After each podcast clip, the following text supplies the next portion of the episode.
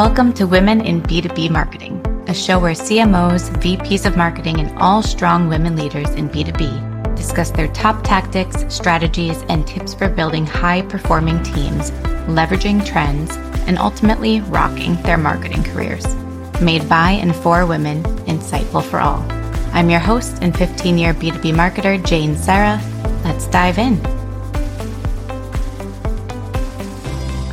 So thank you so much for joining us today for another episode of Women in B2B Marketing. And today we have a very special guest. We have Leela Gill, a CMO at 1health. She's a three time CMO, so an all star in our space, everyone, in the B2B space, and typically with very high growth companies. So a ton to learn from Leela today. I'm super excited to dive into it. Leela, thank you for joining us. Yeah, thank you so much, Jane, for having me. I'm excited to be here. Yay. And if you could tell us a little bit about yourself, typical interview type question, right? Tell us a little about yourself and how you got into marketing in the first place. Okay. I started my career as an engineer early and worked in a large enterprise company that was $2 billion and more and realized I was kind of in the back end of the business, as we said back then. Mm-hmm. And I really enjoyed being in front of people, working with the sales team. And over my career, being an engineer for whatever it was, five, seven years, I found I started towards marketing and product marketing, product management, and was given an opportunity to apply for a product management job. Did that, got and fell in love with the idea of working on the front end of the business. And that's ultimately how I ended up getting into marketing. Mm-hmm. And then uh, beyond that, I joined B2B companies. They're all, my whole history has been B2B for the most part. And beyond being an engineer that flipped into a marketing leader, I'm um, a mom, a mentor, a community builder, and I like to say a sports enthusiast.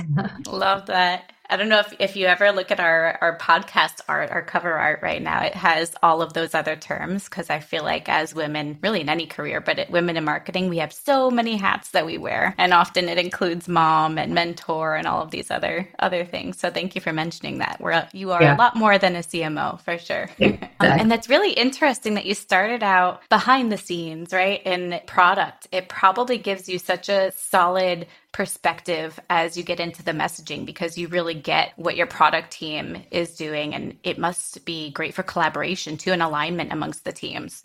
Absolutely. And in fact, I found that my foundation of, as being an engineer sort of helps me build respect with not only the product teams, but with the technical teams. I tend to really Speak their lingo.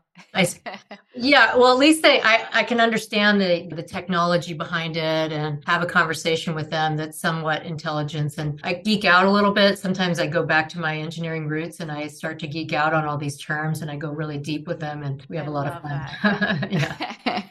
so you can get nitty gritty with all of the details and then take it back up to have it match your audience and what they'd be able to understand and grasp, right? Yeah. Mm-hmm. Exactly. I love that. One thing that we were talking about in a previous conversation, chatting and prepping for this call, is the process when you first join a company and important things to put in place in those first 30, 60, 90, and more days, especially around KPIs. So, can you tell us a little bit about what's been successful for you as you started at new companies? What set you up for success in the very beginning, and what's most important to keep in mind for anyone starting a new job out there? Yeah, so I'd like to speak to the growth market in particular because when you're jumping into a company that's trying to really accelerate its growth at the beginning of its life cycle, you're asked to start doing things right away. Like people just mm-hmm. panic and like, we need to do events and we need to do more webinars and whatever is the flavor of the day, more advertising.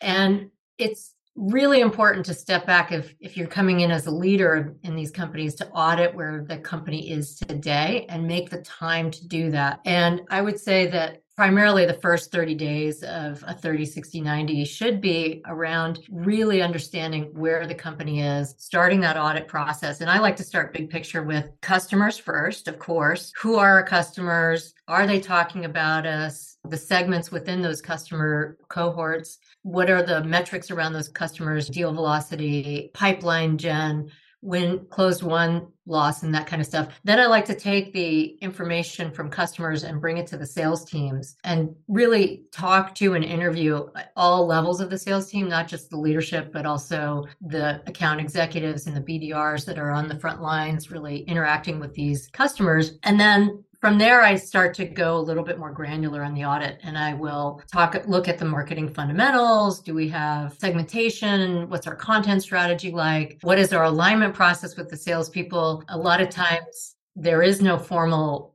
process or communication channels that you set up and mechanisms. So then get into tactics and attribution around paid and SEO and databases and one to many and one to few demand gen tactics and things like that. And then finally, the last thing in that process is looking at do we have have we created the space for process improvement and experimentation in other words do we build has that been built into the review process so that first 30 days you're getting to know everybody but also pulling this information together so at the end of that 30 days you really can produce something to present to the ceo here's my observations here's where I think we need to move forward. Obviously, you're also putting the marketing plan together at the same time. So this yeah. uh, audit feeds into that process. So that's the first step. That's the first thing. and then, yeah. Yeah. How did you come to that sort of setup? Have there been any fun or not so fun? Um, what do we call them? Just, I guess, lessons learned along the way of experiencing something that went wrong or went awry during the first onboarding few months? You know, I think it's a collective experience that I've yeah. gained over time. And I can say that personally, it's just so easy for leaders, especially the sales team, to want you to produce for them right away. Right away. You know? yep. So, for example, and I'm not naming companies here, but yeah. I joined one company and three weeks from the day I started, we had a big event and nobody had been really I mean, they had somebody planning it, but they yeah. just had to really dig in and really create something from nothing on that event. And yep. spent three weeks just working on the event to pull together the VIP events, to make sure the invite list was correct, that we were going after the right ICP, and didn't have the time to really pull back and spend auditing the company. And so what happens after you're there for 30 days or even 60 days is like now you're you're part of the team. You should know it all, right? And yeah. you don't have the time to go back and I mean, you can force yourself, you can put that into place and say, look, we need to pull this audit together and yeah. build it into a quarterly review process. But yeah. That's a really good point, too. And you're bringing back memories of I've been thrown into it before, too, where you want to start out with this kind of sponge mode, I call it, right? Where you're soaking up from everyone, you're seeing, you're assessing everything, meeting everybody, seeing what the current state is. I like your word audit as well. But then you actually get thrown into an event or a campaign that's going on and you have to keep it going or there's a deadline. So you kind of being thrown into it, you do like you become the team already. And then if you take a step back, you almost forget to take that step back and go back to your original plan. And it just seems out of whack. So it might be a good tip for anybody or reminder for us when we, if we start a new position, to go in with this plan. And yes, if there's something existing that you have to handle first, just make it very clear that as soon as that's over, you're going back to this plan and reassessing. So,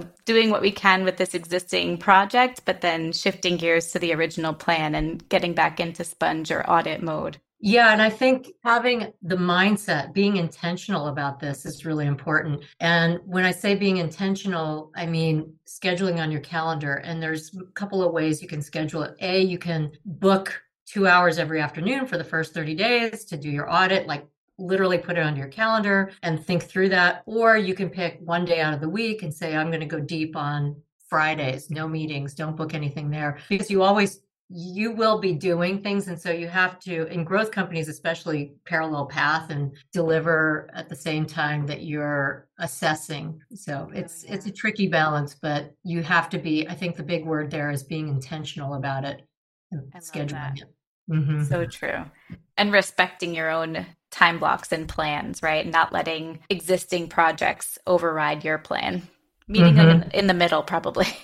yeah. And this is when having somebody outside of the company be a sounding board for you can be very helpful as well if you need that extra support. So, communities way? like oh, there's lots of marketing communities out there. You can tell people, pair up with somebody and let them know I just am joining a new company. I'm going, this is my 30, 60 day, 90 day program. Help me hold myself accountable to this. Yeah. And use your community in that way as well.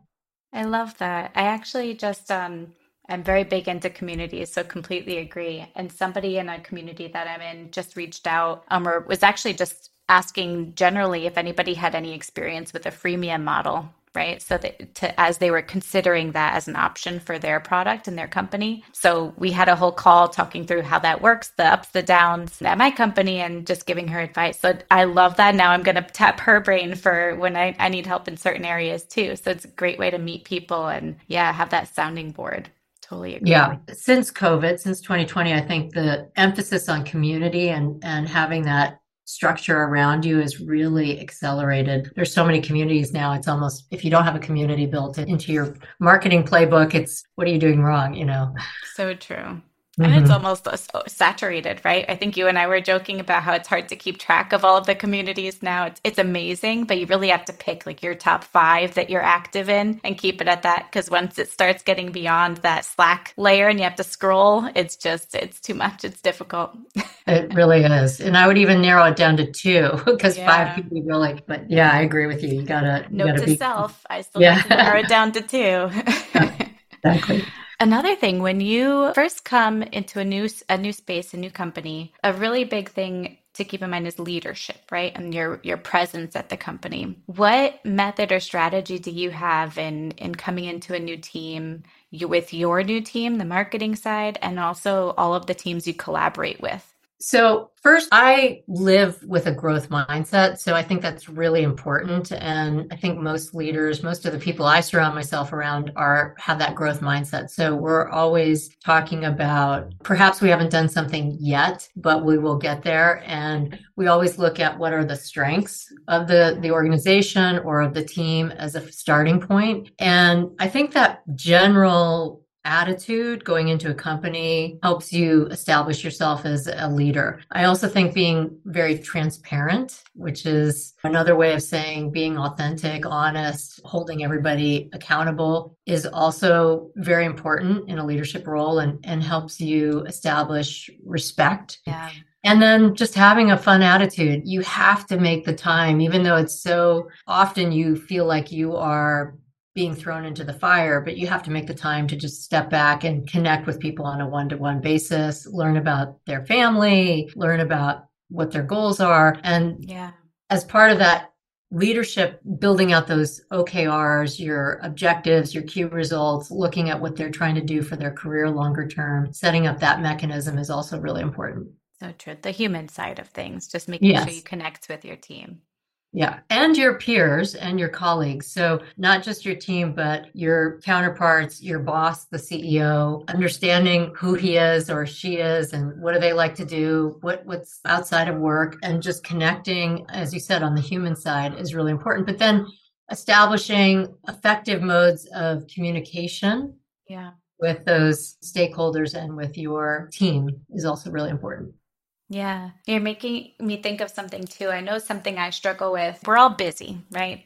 Everyone, that, that word is overused. So busy all the time. Our calendars are packed. So I always want to connect with my team, my colleagues on a personal level. But as I do, maybe this is just me, as I do often, I, I get this feeling of, of anxiety that there's so much we need to talk through and our, our time is almost up on this call. And I'm trying to find the balance of connecting on a personal level and then shifting gears naturally into getting on topic for the agenda. And it's funny because I almost wish we could schedule two separate meetings one just to chat, and then maybe that's the answer, and one to talk business because I both are so important to me and I think they should be for everyone. But it's so hard when we're all so busy to get both done. Have you struggled with that at all, or do you find a balance or any way to, to balance that? Absolutely. I think everybody struggles with that. And first thing I would say is life is what happens in those moments. So even that small talk at the beginning of a meeting is so important. And just asking about somebody's kid or yeah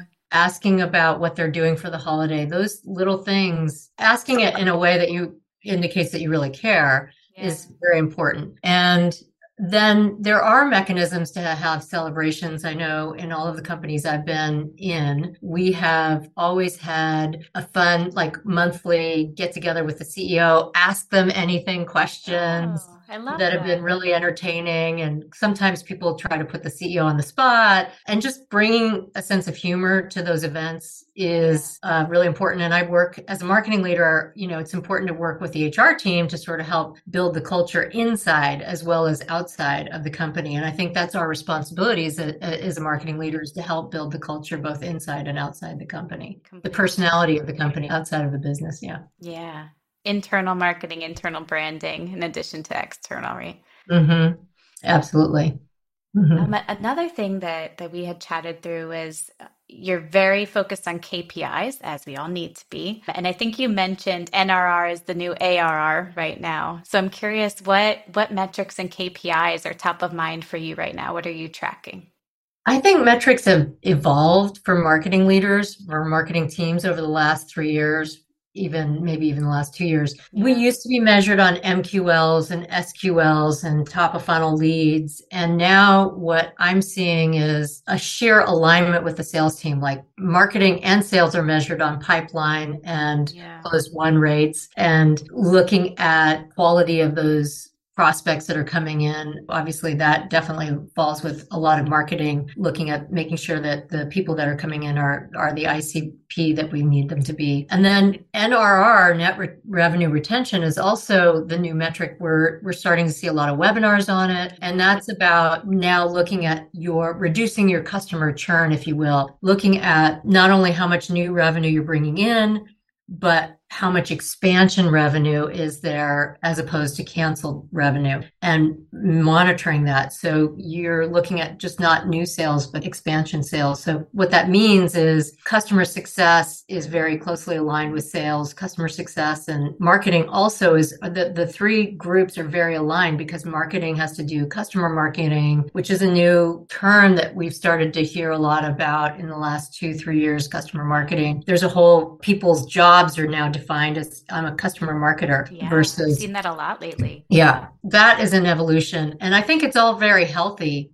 for us as marketing leaders to yeah. be aligned with our sales partners and all of us measured on the same, at least focused on the same metrics.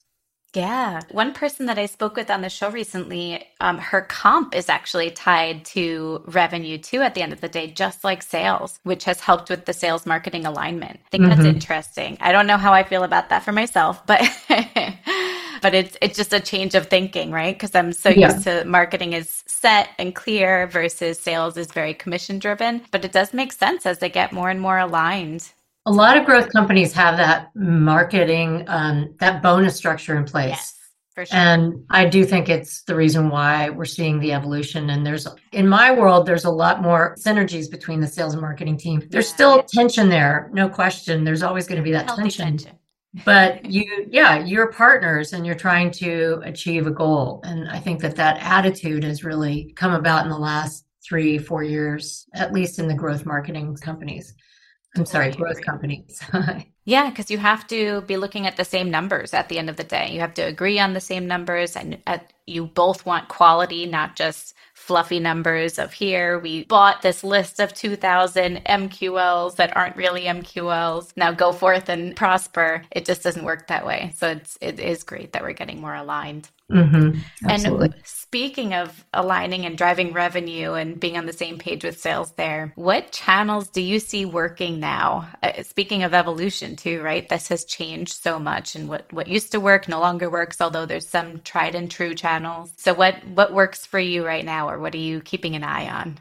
Yeah, so the buyer journey, especially in B2B sales, has changed dramatically. It's very non-linear. It used to be leads, go to MQLs, go to SQLs, and now 70% of buyers do their own research mm-hmm. and they know all about your product before they even come to the salesperson, right? And yeah. the other thing you see is the buying committee is getting bigger and bigger. So the channels have really evolved because people are doing their own homework. So they are talking to their peers. They're looking at influencers or brand ambassadors and talking to those people instead of the salesperson. So the role of the salesperson has evolved quite a bit, which we could talk about from a marketing perspective if we have a little bit of time. As far as channels go, I think social media is clearly a very popular new not new but it's it's becoming the norm right? Linkedin is now the new email channel essentially. Everybody's communicating trying to reach you on linkedin and get a meeting with you based on linkedin. And i think that that paid advertising is still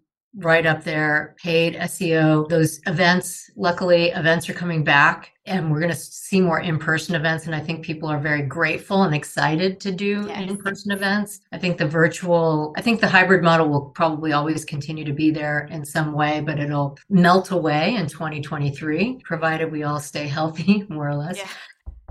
And of course, all these community organizations have Slack channels. So Slack is another new channel that people are trying to use to connect and I think what's happening is the evolution from traditional email marketing, traditional demand gen to using your raving fans to talk about you, as I said, as brand ambassadors. And which I, by the way, think brand ambassadors are different from influencers, but they're all in the same group. You've got those influencers, brand ambassadors, and raving fans that all you need to as a marketing leader need to go after all three of those groups to get them to start talking about you. Yeah. And the way you do that is to build trust, to build relationships, to be a true thought leader, to be a subject matter expert in whatever it is that you're building and offer that education out to the marketplace. I often say helping is the new selling. And oh, I love that. Uh, I think that that's a really important way of thinking about your sales team as well. So, as a marketing leader, one of the things I try to do with my sales team partner is help them become thought leaders and promote them as a thought leader in the industry. Everything from guiding them on their LinkedIn profiles yeah. to how do you post, what should you be posting. Here's and actually emailing the sales team on here's some three ideas that you can use to post about this topic. Love so that. really helping, I think marketing one of the things I try to do as a marketing leader is help my sales team build their thought leadership. Yeah, that's really smart. I know when you say helping is the new selling, uh, one person at, at my company at Just Justuno came to mind because he's great at this. He's a great sales guy, but he doesn't even realize or see himself as a sales guy because he's always always helping with strategy, right? So we're a conversion platform. So he helps people with their conversion strategy online, but he'll just email people when he sees something on their website and he just emails them some tips without any expectation of a response. I mean, great if they do, but he just loves showing and sharing these ideas. I love it. So if we could That's the right attitude. Yeah. Scale. Yeah. Yeah. Yeah, exactly. It's the right attitude. And highlighting his story in a quarterly meeting with your sales team is a great way yeah. to get more of those salespeople to emulate that model. Yeah. yeah, an internal influencer. Maybe that's yes. a new one for us. yeah, there we go. I like it. Yeah. And I love that you, I want to talk more about this brand ambassador versus influencers versus raving fans. Can you kind of dive into these three for us a bit more?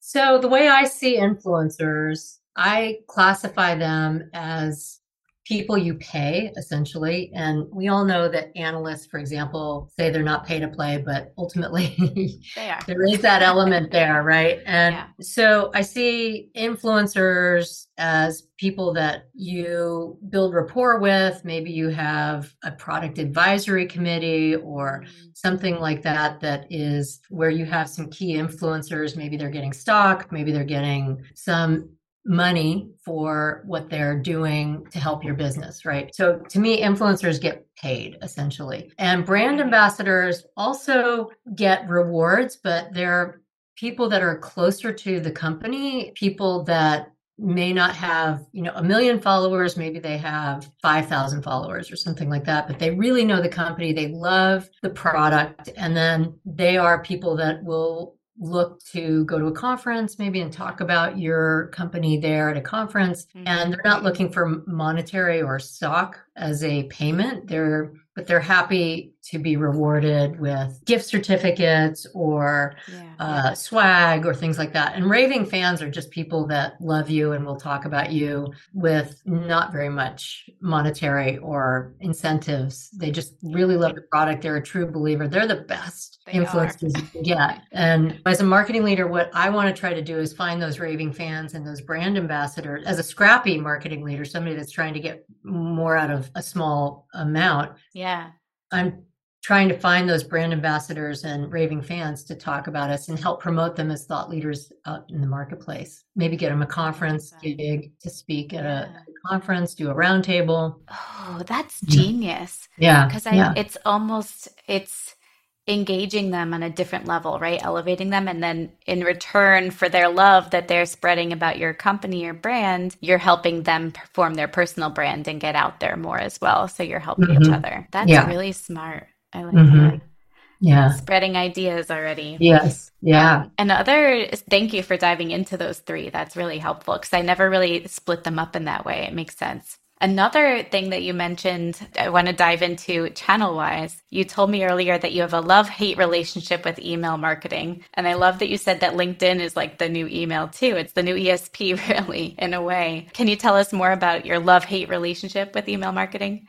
Yeah. So I, nobody wants to spam or over email their prospects. It's just nobody wants to do that. We don't, and yet it's really hard not to add that into your go to market, your mix of techniques that you use. And it's just, that's why I have that love hate relationship with it because I don't want my companies to be seen as spammy or over emailing people. So, what a technique you can use to get to move away from that is doing more educational newsletters, more newsletters. Yeah. And those newsletters aren't necessarily always about your content. You can be talking about this is why syndicated content platforms do so well. But as a marketing leader, you can create your own syndicated content newsletter that has content pieces from other publications and make it a really interesting newsletter that they're learning something. As I said, helping is the new selling. So make sure you're pulling in content that's really educational that yeah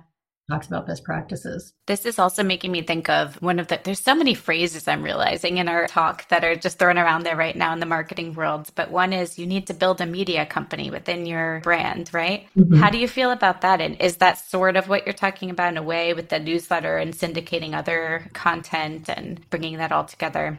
Yeah, actually, that's a great way of thinking about it. I like the idea. So, to me, when you talk about media companies, you're talking about news, you're talking about mechanisms for producing that information out to the world. So, video is a big piece of what I would say is a component of that as well.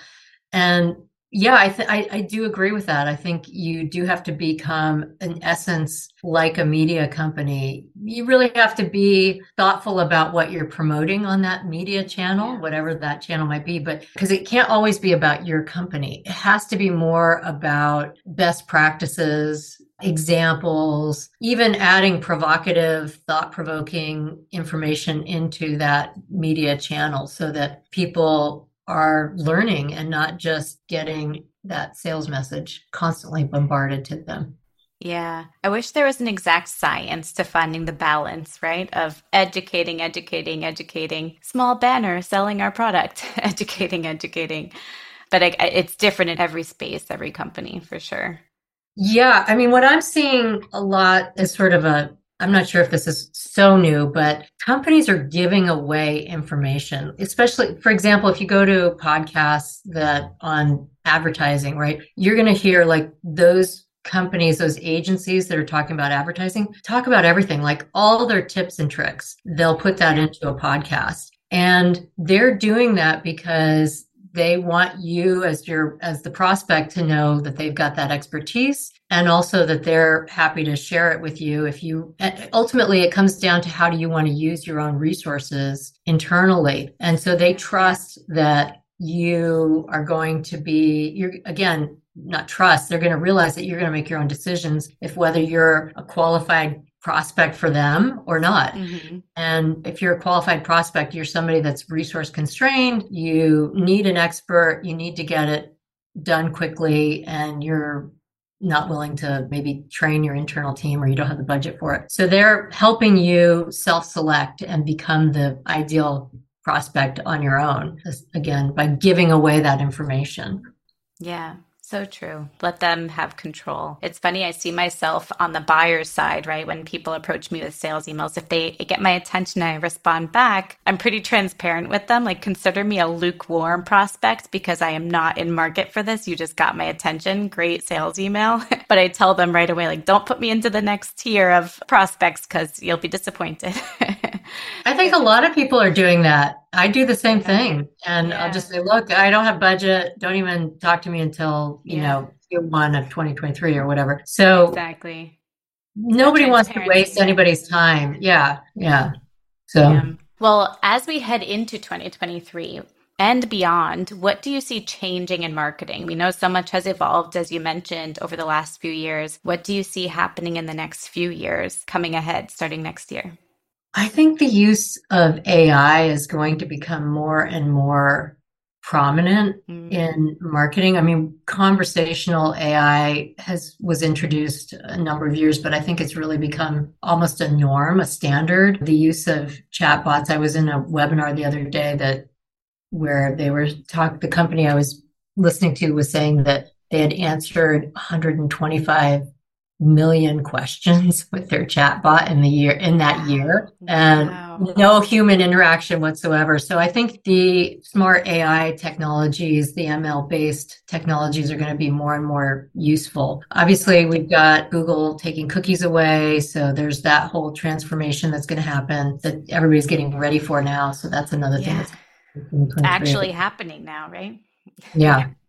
After yeah. years of talk crazy. Yeah, things look. And it's been happening. You know, Mozilla moved away from the cookies a long time ago, but yeah, we have to face it as marketing leaders. Yeah, we're gonna have to do around. first first party data. We're gonna have to collect our own. And again, it gets back into providing value so that they're willing to give you your their email or their contact information. Yeah. Value and trust, right? So value and trust, keywords for us, yeah, and marketing. Mm-hmm. Yeah. And as a sign off, I know you have to hop off. I want to respect your time. Sorry, we're going over a little bit. What are your two recommendations that you would offer to women getting into the B2B marketing today? So, one of the things I like to say is that I heard from, I don't know where I heard this, but I, I, it really resonates with me, which is as a woman in marketing, don't ask for feedback, ask for advice. Because when you ask for feedback, you're building critics, but when you ask for advice, you're building allies. And I think when I heard that, I was like, that is spot on. So that would be advice number one. I would say to any any person female or otherwise but yeah. the second would be get a rock star mentor go find somebody that you really look up to and try to see if there's a two-way street there where you can help them and they can help you i think yeah. having a really amazing mentor can help you in your long-term goals totally. just not in not not just personally not just work wise but also just in life wise so go find a mentor. Mm-hmm. Leela, are you available as a mentor to any of our listeners? Absolutely. Yeah, I love mentoring. As I said, I was a mom mentor community builder. So love yeah. to mentor and do so through a lot of the communities I'm part of. And anybody can reach out to me. And I'm on LinkedIn. You can find me. I think I'm the only one with Leela Gill out there. So they can connect with me there and we can chat. Perfect. That was exactly what I was going to say next is where everyone can find you. So LinkedIn is the best method, right? Yes. Leela yeah. Gill. I'll put her link in our show notes, everyone, so you can quickly link to it. But thank you so much, Leela, for your time today. You've shared so many things. I've written a ton down that I'll also put in show notes for everybody as takeaways. So thank you so much for your time. And thank you, everyone, for listening. We'll see you next time. You'll hear us next time on Women in B2B Marketing. Like, follow, subscribe, etc. Share, share the love. Thank you, everybody. Have a good day. Thanks, Jane. Bye bye. Thanks, Leela.